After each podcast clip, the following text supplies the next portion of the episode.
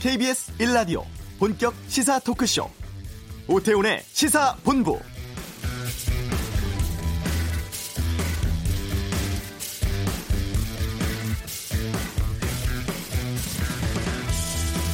(7월) 임시국회가 본격적인 의사 일정에 돌입했습니다. 원 구성 갈등으로 (47일) 만에 개원을 했습니다만 여러 현안 두고 여야 의견차가 매우 커서 곳곳에서 갈등이 빚어질 것으로 보이는데요. 오전에 더불어민주당 김태년 원내대표 연설이 있었고 내일은 미래통합당 주호영 원내대표의 교섭단체 연설이 있습니다. 수요일부터 사흘간은 21대 국회 첫 대정부 질문 예정돼 있습니다. 부동산 대책이라든가 고 박원순 서울시장 관련해서 주요 쟁점 될 것 같은데요. 특히 오늘 진행되고 있는 김창룡 경찰청장 후보자 인사청문회에서 박 전 시장의 피소 사실 유출 의혹 등이 집중적으로 추궁될 것으로 보입니다. 미래통합당은 이인영 통일부 장관, 박지원 국정원장 후보자 인사청문회를 앞두고 이른바 송곳 검증하겠다고 결하고 있는데요. 오태훈의 시사본부 잠시 후 이슈에서는 그린벨트 논란 짚어보겠습니다. 전문가를 차례로 연결해서 해제 논란에 대한 의견 듣고요. 경제브리핑 한국판 뉴딜로 기대되는 일자리 규모에 대해 알아보겠습니다. 2부 외교전쟁, 주한미군 감축 가능성 등에 대해 살펴보고 월요일 시사구말리 준비되어 있는데요. 어, 임시국회 상황, 또 현 정부 부동산 정책에 대한 평가 등 민감한 정치권 이슈에 대한 다양한 의견 듣는 시간 갖겠습니다. KBS 라디오 오태훈의 시사본부 지금 시작합니다.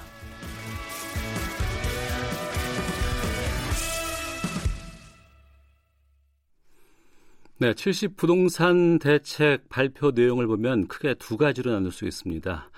이 다주택자에 대한 규제 강화가 한 축이고 또 하나는 도심 중심으로 한 주택 공급 확대인데요. 아, 특히 공급 부분에 있어서는 그린벨트 해제 여부가 최근 뜨겁게 논란이 되고 있습니다. 오늘 시사본부에서 이 그린벨트 논란에 대한 전문가 입장 차례로 좀 들어보도록 하겠습니다. 먼저 KB국민은행 박원갑 수석위원을 연결하겠습니다. 안녕하십니까? 네, 안녕하십니까? 예. 아, 70 부동산 대책이 벌써 22번째 현 정부의 대책이라고 합니다. 먼저 현 정부의 부동산 정책에 대해서는 어떻게 평가를 하시는지부터 여쭙겠습니다.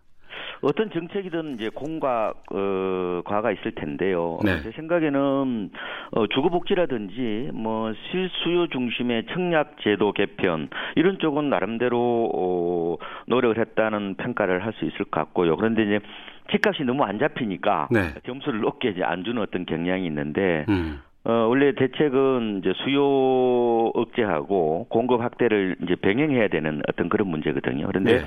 공급 확대를 좀 늦게 시작하지 않았나 이런 아쉬움은 다소 있습니다. 아, 특히 공급 부분이 좀 늦게 시작한 게 아쉽다라고 평가해 주셨는데 근데 정부에서 대책 많이 내도 시장에서 반응이 반대로 나왔어요. 왜 이렇게 부동산 시장 이렇게 움직였다고 보세요? 근본적인 거는 저는 저금리와 가입 유동성 때문이다. 이 코로나19로 시중 통화량이 너무 빠르게 늘고 있다. 어, 지금 5월 기준으로 보면요. 네. 어, 시중에 광희 통화라고 하는 음, M2라고 있습니다. 네. 이게 에, 사상 처음으로 3천조를 돌파했죠. 이 네. M2가 현금하고 뭐 요구불 예금 어 그리고 2년 이하의 뭐 정기예금 이런 거를 다 포함하는 건데 음. 넓은 의미의 이제 통화량을 보여주는 어 지표다 이렇게 보시면 되고 이런 어 넘쳐나는 유동성이 어, 갈 곳이 이제 마땅히 없지 않습니까? 일부 뭐 동학개미 운동에서 주식으로 가긴 했지만 많지는 않고요. 예. 과거에 이제 아파트를 통해서 불을 정식해 본 어, 경험치들이 어, 이번에 다시 나타났다 이렇게도 볼 수가 있을 것 같습니다. 네. 소수가 너무 많은 주택을 가지고 있다는 것도 문제가 될 것 같고 또 서울 시내에서 주택을 구하기도 힘들다는 얘기 참 많이 합니다. 특히 살고 싶은 주택을 구하기는 더욱더 어렵다고 하는데 그래서 이제 공급 대책 나올 땐 그린벨트 해제에 대한 얘기가 계속 나오고 있습니다. 뭐 누군가는 찬성한다 그러고 누군가는 반대한다고 하는데 먼저 그 그린벨트 해제 가능성은 어느 정도라고 보세요? 어, 이거는 개인적인 의견인데요. 네. 50대 50 정도 보고 있습니다. 반반이네요. 예, 왜냐면은 이게 어 가치가 서로 상충하기 때문에 에 이제 생기는 문제인데 예. 어, 그린벨트는 허벌판이잖아요, 사실상. 근데 음. 거기다가 어, 집을 짓게 되면은 어, 공급 확대 효과가 좀 클 수밖에 없죠. 예. 어, 재개발이나 재건축은 이미 살고 있는 사람들을 나가라고 그러고 거기서 이제 조금 더 플러스 정도 되는 거거든요. 예. 어, 재건축은 순정 효과라고 그러는데 100가구 정도 아파트가 있으면은 재건축을 하면 130가구 정도 들었습니다. 아. 그런데 에, 지금 그린벨트는 어, 말씀드린 것처럼 허벌판이니까 예. 어, 아파트를 지어도 더 많이 지을 수 있잖아요. 어. 실제로 늘어나는 어떤 가구 수가 더 어, 많기 때문에 네. 그리고 어, 강남에 또 가깝고 어, 음. 주로 30대들이 맞벌이가 많으니까 어, 직장에서 가까운 쪽에 주택을 원하니까 이 상기 신도시보다 훨씬 더 어, 도심 접근성이 좋으니까 당연히 어, 주택 공급에 대한 어떤 효과는 크죠. 근데 또 환경 훼손이라는 이 부분이 있지 않습니까? 예, 이게 서로 이제 부딪히다 보니까 음. 이 의사결정이 쉽지 않다 이렇게 저는 보고 있습니다. 그러면 50대 50이라고 하셨는데 박원갑 수석위원 개인께서는 이 그린벨트 해제에 대해서는 어떤 입장이세요? 어, 저는, 어, 결국은 상충되는 문제인데, 국가 전체의 공익이 어느 정도 어, 되느냐, 네. 좀 더 큰 쪽으로 의사결정을 해야 된다고 저는, 어, 약간 좀, 어, 두루뭉실하게 말씀을 좀 드릴 수밖에 없을 것 같아요. 의견을 유보하시네요. 예, 너무 이게 첨예하게 이게 대립되는 문제이기 때문에, 음. 어, 좀 조심스러운 거예요. 왜냐하면 저도 서울에 살고 있는 어, 시민이니까요. 예, 예, 알겠습니다. 그러면 뭐 지금의 상황을 좀 살펴보도록 하겠습니다. 지금 서울시의 그린벨트가 얼마나 남아 있고 또 어디에 있는 그린벨트가 얼마나 풀릴 수 있습니까?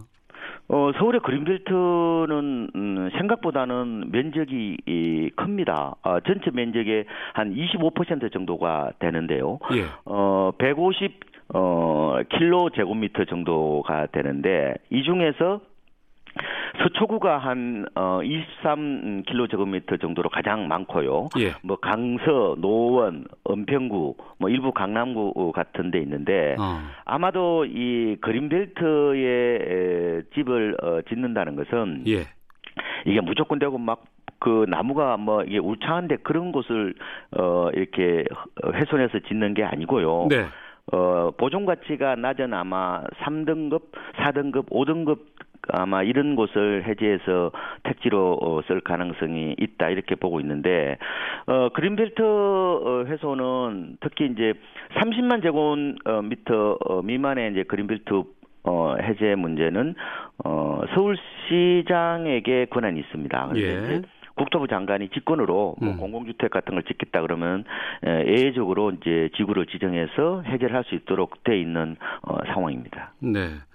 과거에도 우리가 그린벨트 풀어서 주택 공급한 적이 있었죠. 있었습니다. 그때 결과는 어땠습니까?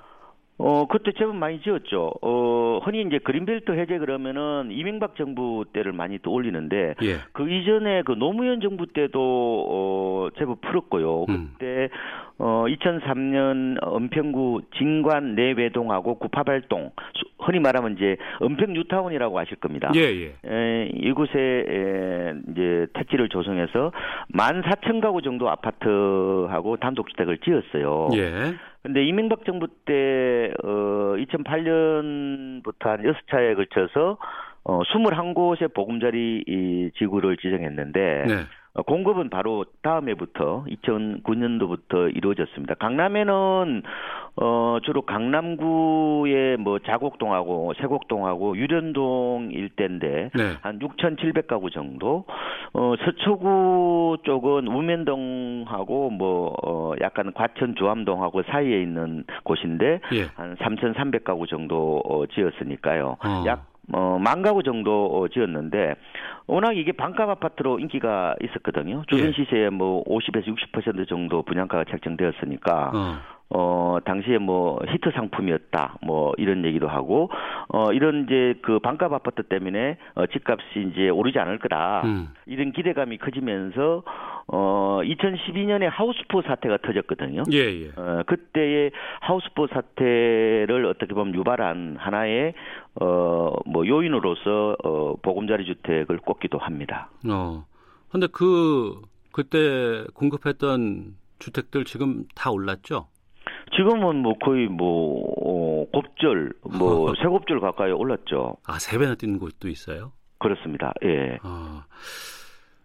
꼭 그린벨트에다가 주택을 지어야 되는 것인지 이를테면 그러니까 뭐 자투리 땅이라고 하는 데 있지 않습니까? 네. 뭐 군사 기지라든가 뭐 이런 아니면 좀 이렇게 비어 있는 땅들 이런 데를 활용하는 게 좀 낫지 않겠나라는 얘기도 있는데 이건 어떻게 보십니까? 저는 이런 부분 어느 정도 좀 동의를 하고 싶어요. 어. 왜냐면은 이 정부가 보유한 이제 골프장 부지 같은 거는 한번 저는 집을 지어도 괜찮겠다. 네.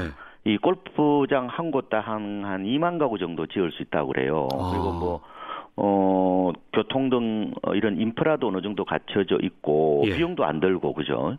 그래서 이런 건 한번 어, 긍정적으로 어, 검토를 해볼 필요가 있다. 어. 의외로 지금 어, 어 정부가 갖고 있는 골프장이 많습니다. 예. 뭐 토지 매입도 굳이 어, 필요가 없고 그린벨트는 지금 어, 이거 보상을 해야 되면 그게 다시 또 부메랑이 되어서 어, 또 주변의 집값을 자극할 가능성이 있는데 뭐 정부 거니까 그죠? 어. 뭐 그런 어떤 어, 부, 부작용도 좀 최소화할 수 있을 것 같고 지금 용산역 그 정비창 부지 이거를 원래 한 8천 가구 정도 짓는다고 했어요. 네. 뭐 이왕 지을 것좀 용적률을 좀더 어, 올려서 음. 어, 뭐한 2만 가구 정도 좀 지어보자 이런 얘기도 하고 있는데 저도 이런 부분은 좀 어느 정도 어, 좀 동의를 할 수 있지 않을까. 그러니까 네. 어, 어쨌든 어, 최대한 가용 토지를 확보해야 된다. 음. 어, 그래 다만 어떤 부작용을 좀 최소화할 수 있는 쪽. 어, 이런 쪽으로 좀 결론이 났으면 좋을 것 같습니다. 알겠습니다. 오늘 말씀 여기까지 듣도록 하겠습니다. 고맙습니다. 네, 고맙습니다. 네, 지금까지 KB국민은행 박원갑 수석위원 연결해서 말씀 들었고요. 전문가 한 분 더 연결해서 또 의견도 들어보도록 하겠습니다. 김용민 전 강남대 부동산학과 교수를 연결하겠습니다. 안녕하십니까? 네, 안녕하세요. 예, 앞서 박원곽 수석위원께도 좀 이 질문 드렸는데 네. 같이 좀 질문 드려야 될 것 같습니다. 현 정부의 부동산 정책을 김용민 교수께서는 어떻게 평가를 하십니까? 네, 현 정부는 부동산 값을 어떻게든지 잡겠다 하는 의지는 강한 듯 합니다만은 예. 그 투기와의 전쟁이라고는 그런 표현이 매우 자의적이었고요. 음. 그 후로 나온 대책들이 네. 이미 학술적으로 굉장히 부정적인 것들을 예, 계속 남발을 해옴으로써 네. 오히려 부동산 시장이 점점 더 교란되어져 있는 형국이라고 보겠습니다. 네. 의지는 강했지만 이게 성공을 거뒀다고 볼 수는 없는 거 아니겠습니까? 예, 당연하죠. 예. 오히려 부작용이 심하, 심화되어 거죠. 어, 왜 이렇게 부작용이 심화됐을까요? 예, 그것은 이제 그 투기라고 하는 매우 불확실한 그 자의적인 그 마녀 사냥식 프레임을 씌워서 네. 현 사태를 바라보고 있기 때문으로 보입니다. 음. 예를 들어서 재건축이 필요한데도 불구하고 재건축을 규제하는가 하면은 네. 또 다주택자도 필요에 따라서는 필요한데 음. 그걸 무조건적으로 투기로 어, 몰아간다든지 네. 또 최근에 또뭐 TTI랄지 LTV를 계속적으로 남용함으로써 오히려 네. 집값 안정과는 상관없는 대책이로 이렇게 남용함으로써 그 상대적으로 열악한 그, 소, 그 계층이 그 여신의 수혜에서 소유된다든지 하는 음. 일들이 계속 벌어지고 있습니다. 집을 취득해도 보유해도 팔아도 안 되는 것처럼 어. 마치 사회적 집단 최면을 거는 조치까지 나오고 있어서 굉장히 안타깝습니다. 예. 규제 강화에 대한 것이 하나가 있을 것이고 또 하나는 이제 주택 공급 확대입니다. 이번 70 네네. 부동산 종합 대책을 보면은요. 근데 주택 공급 확대하는 데 있어서 대, 상당히 지금 그린벨트 해제에 대한 얘기들이 참 많이 나오곤 있는데 이 부분은 어떻게 보고 계세요? 예, 그린벨트 해제는 신중해야 됩니다. 예, 그 과거 김대중 정부 때는 헌법재판소의 그린벨트 규정에 대한 위헌 결정이 있었죠. 네. 도시계획법상 일부 규정이 위헌이다 하는 결정이 있어가지고 그걸 특별법으로 만들어서 일부 취락지구를 조성하는 등의 해제 아, 있었습니다. 음. 불가피한 해제라고 볼 수가 있었는데요. 네. 그, 그 후에 이제 이명박 정부 때는 이른바 반값 아파트를 선거 공약으로 내겁니다. 그래서 그걸 지킨다는 명분 아래 그랜벨트의 많은 곳을 값싸게 수용하여 보금자리 주택 등을 짓습니다. 그런데 그 보금자리 주택을 지었을 때는 한 단기적으로 한 3, 5년 동안은 네. 그 주변 전세값 안정에 도움이 되는 효과도 있었습니다. 네. 그러나 더 장기적으로 봤을 때에는 음. 오히려 그게 도시의 밀도를 증가시키기 때문에 네. 중심지 집값을 더 크게 상승시키는 음. 그런 원인으로 작용하는 것입니다. 그렇기 때문에 그린벨트를 풀어서 주택을 공급한다는 것은 중장기적으로 중심지 집값을 더 높이 상승시키는 행위의 다름 아닙니다. 네. 뭐 각 기관에 따라서 아니면 또 뭐 여러 개인에 따라서 해제해야 된다, 안 된다, 절대 안 된다. 뭐 팽팽하게 좀 의견이 맞서고 있는 것 같습니다.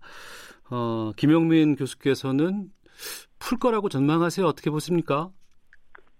그 그린벨트 자체가 가지고 있는 그 기능이 지금은 더 확대돼 가지고 초창기보다도 네. 초창기에는 무질서한 개발의 방지였는데 음. 점점 그 환경 보전 또 요즘에는 제 첨단 산업에 대한 저축된 토지 이런 기능도 추가되고 있거든요. 네. 그래서 그 그린벨트의 그 미래적 가치가 어, 소중해지고 있, 는 현실입니다. 음. 그런데 그것을 주택지로 개발하게 되면 네. 오히려 장기적으로 봤을 때 중심지 집값을 올리는 그런 원인으로만 작용하고 어. 또 본래 가지고 있던 그 순기능적인 그 기능은 그 없어져 버리는 그런 행위가 행위가 되기 때문에 네. 굉장히 예, 우스꽝스러운 그런 행위가 되는 거죠. 그 해제 자체가. 어. 그래서 그 해제보다도 보존이 우선시되어야 되고 또 이것을 함부로 해제해야 되겠다 하는 생각 자체가 굉장히 위험스럽다고 보겠습니다. 예. 그린벨트 해제에 대해서는 이제 서울시가 이제 주무 기관으로 되어 있는데요. 예. 지금 서울시는 그린벨트 해제 말고 재건축 규제 완화를 대안으로 제시를 하고 있습니다. 하지만 지금 현 정부에서는 이 재건축 재개발 완화에 대해서는 부정적인 입장이거든요. 그럼 어떻게 됩니까? 네, 그현 정부에서 부정적인 것은 아마 잘못된 정책임을 만약 인지했다 하더라도 그걸 바꾸기 싫어서 그런 것 같습니다. 네. 왜냐하면은 그 부동산 대책이라고 하는 것은 잘못됐다고 느꼈을 때 바로 바뀔 수 있는 것이 오히려 그 공직자의 그 도덕적 양심이라고 볼 수가 있는데요. 네. 현 중, 정부 들어가지고 부동산 값을 잡겠다고 쏘아올린 그 에드버룬이 어떻게 보면 부동산 투기와의 전쟁인데 음. 그것은 그 투기를 제대로 정의하지 못한 채 일방적으로 투기꾼을 정해놓고 마녀 사냥 프레임을 씌웁니다. 그래가지고 여론몰이식 그런 그 규제들이 막 나타나고 있는데요. 네.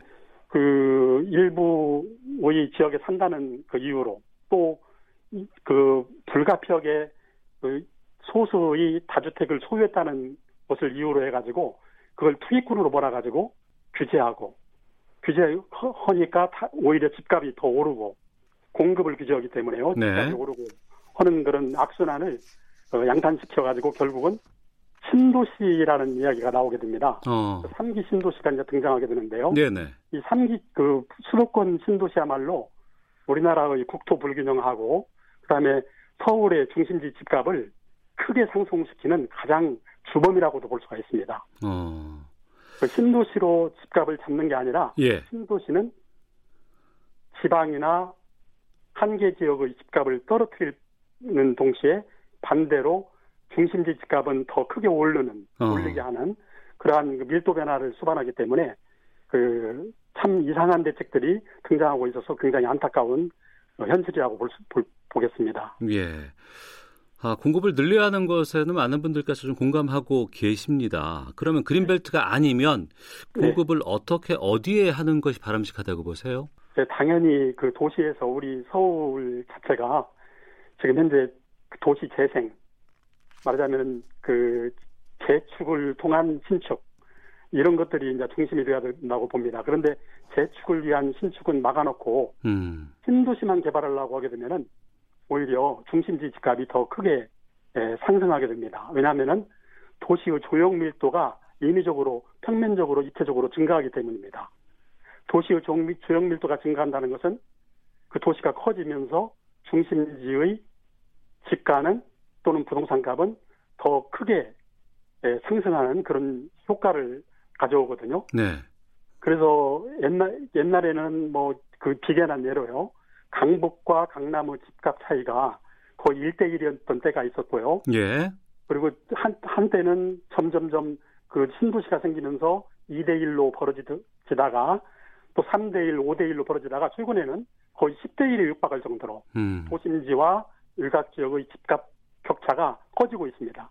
이건 뭘 말하냐면요. 네. 그만큼 수도권이 과밀화지면서 그 과밀도가 중심지 집값을 끌어올리고 음. 일각 지역은 상대적으로 끌어내리고 또 시골은 오히려 황폐해지고 그러한 현상을 보여준다는 것을 적나라하게 나타내는 그런 수치라고 볼 수가 있겠습니다. 네. 이 그린벨트라는 제도가 우리나라에만 있는 건 아닐 것 같고 해외에서도 이런 게 있습니까? 어, 그, 이 제도가 이제 그 공업화나 산업화로 인해서 경제 밀도가 갑자기 이제 증가하는 나라들, 예를 들어서 뭐 영국이랄지, 독일이랄지, 또는 일본, 우리나라 같은 경우에 되게 채택되고 있는 그런 제도였는데요. 네. 특히 영국 같은 데는 모험적으로 그린벨트를 잘 보존해 오고 있으면서 지금은 환경 보존을 목적으로 해서 활용하고 있고요. 네. 또 옛날에는 이제 환경 보존으로 하게 되면 그 소유자들에 대한 재산권 침해가 일어나지 않습니까? 네.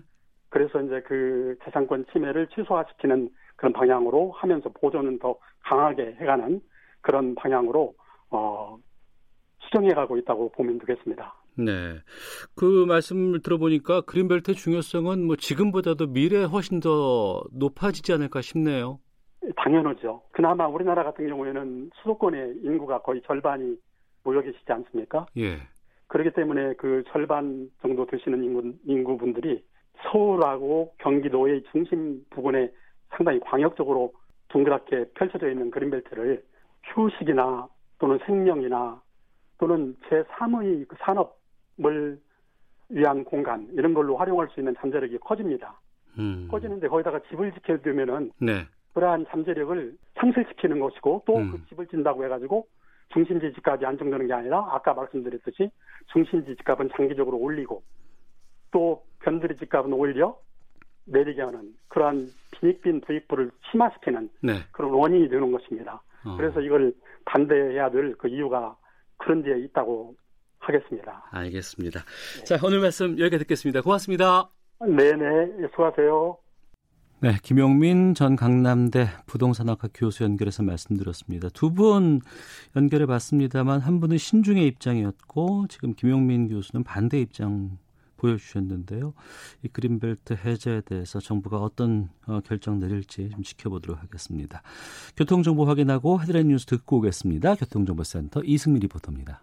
네, 이 시각 교통 상황입니다. 비가 거의 그쳤고요. 고속도로 소통도 평소 같은 시각보다 여유 있습니다. 현재 경부고속도로 서울 방향으로 북천안 부근 3, 4차로에서 타이어 장애물을 처리 중이라 주의가 필요하고요. 안성휴게소 부근 5차로에는 화물차가 고장으로 서 있습니다. 정체는 양재 부근에서 반포 쪽으로 서울 시구간에서 살펴지고 있고 부산 방향은 한남에서 서초까지 신갈분기점에서 수원까지 2km 구간 밀리고 있습니다. 서울 시내 사고로 지나기 불편한 곳들인데요. 올림픽대로 공항 방향으로 반포대교 부근 2차로에서 승용차 관련 사고 처리하고 있습니다. 동호대교부터 정체되고 있고요. 청담대교 북단에서 남단 방향 성남 쪽이고요. 1차로가 사고 때문에 막혀 있어서 밀리고 있습니다. 강남 순환로 수서 방향으로 봉천 터널한 사고는 처리 작업 조금 전에 마무리됐습니다. KBS 교통정보센터였습니다. 헤드라인 뉴스입니다. 코로나19 국내 신규 확진자가 26명 늘어난 가운데 해외 유입 확진자는 22명으로 지역 발생 확진자 4명보다 5배 이상 많았습니다. 문재인 대통령은 코로나19 첫 확진자가 발생한 지 6개월이 되는 날이 오늘이라며 지금까지 잘해온 것처럼 정부를 믿고 조금만 더 힘을 내달라고 말했습니다. 더불어민주당 김태년 원내대표가 국회 교섭단체 대표 연설에서 코로나19 위기 극복을 위한 한국판 뉴딜의 추진과 이를 뒷받침하기 위한 고용사회 안전망 강화 필요성을 강조했습니다. 미래통합당이 오늘 추미애 법무부 장관에 대한 탄핵 소추안을 국회에 제출한다고 밝혔습니다. 아울러 주호영 원내대표는 김영수 대법원장이 사법 중립성을 해치고 있다며 엄중히 경고한다고 말했습니다. 지금까지 라디오 정보센터 조진주였습니다.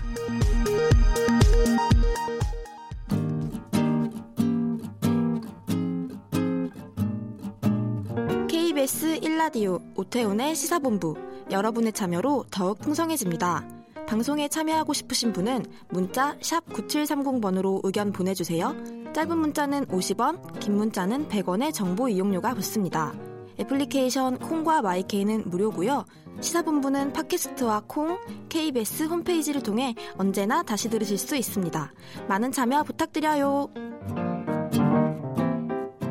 네, 매주 월요일 알기 쉽게 경제 뉴스를 풀어드리는 시간입니다. 경제 브리핑 참 좋은 경제연구소 이인철 소장과 함께합니다. 어서 오세요. 예, 안녕하세요. 예, 아, 정부가 한국판 뉴딜 정책 세부 내용 공개를 했습니다. 2025년까지 총 160조 원을 투자하는데 저희가 오늘 좀 다뤄볼 내용은 새로운 일자리 190만 개를 만든다는 구상이에요. 맞습니다. 이게 왜 이 시점에서 뉴딜이냐? 뉴딜은 뭐 영어입니다. 이제 새로운 합의라는 건데 그동안 우리 경제의 발전 모습을 보면 좀 이제 추격자형 전략. 그러니까 잘하는 사람을 타겟으로 해서 똑같이 따라가면서 그 격차를 좁히는 전략이었죠. 그런데 지금은 그동안 우리가 잘했던 제조업과 같은 중후장대한 산업에 대해서는 굉장히 성장의 한계가 나타나고 있습니다. 그리고 네. 중국이 똑같이 우리를 그런 방식으로 또 쫓아오고 있습니다. 이러다 보니까 일부 산업의 경우에는 오히려 역전될 위기에 있는 음. 상황이죠. 그래서 이렇게 되면 경제 산업 구조를 빠르게 바꾸지 않는다면 우리가 정말 중진국의 함정에 빠질 수 있습니다. 여기에다가 이제 코로나 19 이후로 세계 각국의 미래 먹거리가 뭐냐 비슷한 방향이거든요. 네. 미래 성장 동력을 찾기 위해서 더 많은 공격적 투자를 하고 있는데 그래서 우리도 지금 이 떨어지고 있는 잠재 성장률을 끌어올리면서 새로운 산업, 새로운 성장의 패러다임이 필요했고 정부가 이 해법으로 한국판 뉴딜을 꺼낸 겁니다.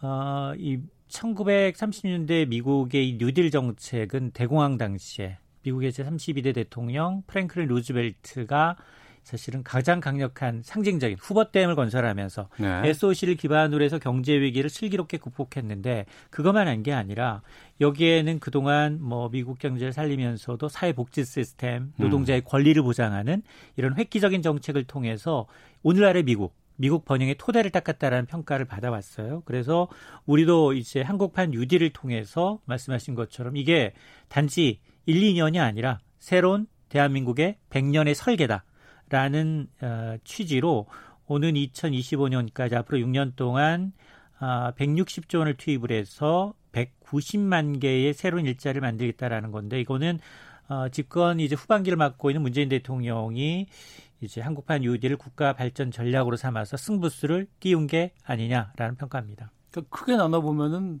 디지털 뉴딜, 또 그린 뉴딜, 또 고용 사회 안전망, 강화 이렇게 나눌 수 있는 다면서요. 맞습니다. 이게 디지털과 그린 뉴딜과 그리고 이제 고용 사회 고용 안전망이라는 건 이게 전 세계적인 추세도 비슷합니다. 앞으로 우리 100년 동안 먹여 살릴 산업이 뭐냐? 바로 디지털 뉴딜, 그린 뉴딜, 그리고 전 세계적인 추세긴 합니다만 그런 가운데 새로 생기는 일자리도 있겠습니다만 사라지는 일자리가 워낙 많거든요. 네. 그러기 위해서 고용 안전망이 필요한데 지금은 사실 그 정보 기술이 우리가 굉장히 앞서 있지만 이걸 이 디지털 기술, 포스트 코로나 이후 이 4차 산업혁명 시대 주력 산업이 되기 위해서는 뭐 4차 산업혁명의 쌀이라고 하는 데이터 관련 인공지능, 디지털 비대면 의료와 같은 것들을 육성하겠다라는 거고 그리고 그동안 이제 화석 에너지 위주였다면 지금은 신재생 에너지 쪽으로 환경을 바꾸고요. 또 이런 것들을 포함해서 한 70, 3, 4조 원 정도, 디지털 뉴딜의 58조 원 정도 이러면서 이제 이런 일자리 기반 새로운 일자리를 만들겠다라는 건데 라는 건데 분명 분명히 이런 일자리들 가운데는 새로 사라진 일자리도 있습니다. 아, 직업 4차 산업혁명으로 인해서 기계의 발전으로 인해서 오히려 단순한 업무들이 하나둘씩 음. 아, 사라지고 있기 때문에 네. 이런 걸 딛고 새로운 일자리를 만들어내겠다라는 겁니다. 예.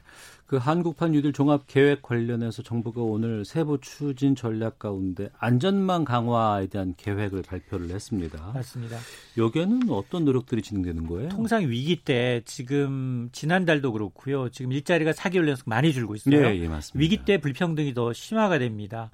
그래서 여기에 더해서 디지털 뉴딜, 그린 뉴딜로 가면서 미래 세대에는 이런 일자리가 사라지는 것들, 기존에 우리가 누렸던 일자리가 사라지고 이런 불평등이 더 심화될 가능성이 높기 때문에 중장기적으로 보면 이런 일자리를 과연 어떻게 해서 보존할 것인가 내지는 이런 사회 안전망을 통해서 불평등을 줄여갈 것인가 이 부분에 대한 논의가 필요하다는 겁니다. 음. 그래서 이 불평등 심화에 선제적으로 대응한다라는 거 가장 먼저 우리가 고용 안전망 예를 들어서 뭐 특수 형태 종사자라든가 프리랜서라든가 이분들은 고용보험의 사각지대에 있는데 이 고용보험 혜택을 받을 수 있도록 가입 대상을 단계적으로 조금씩 조금씩 늘려간다라는 것.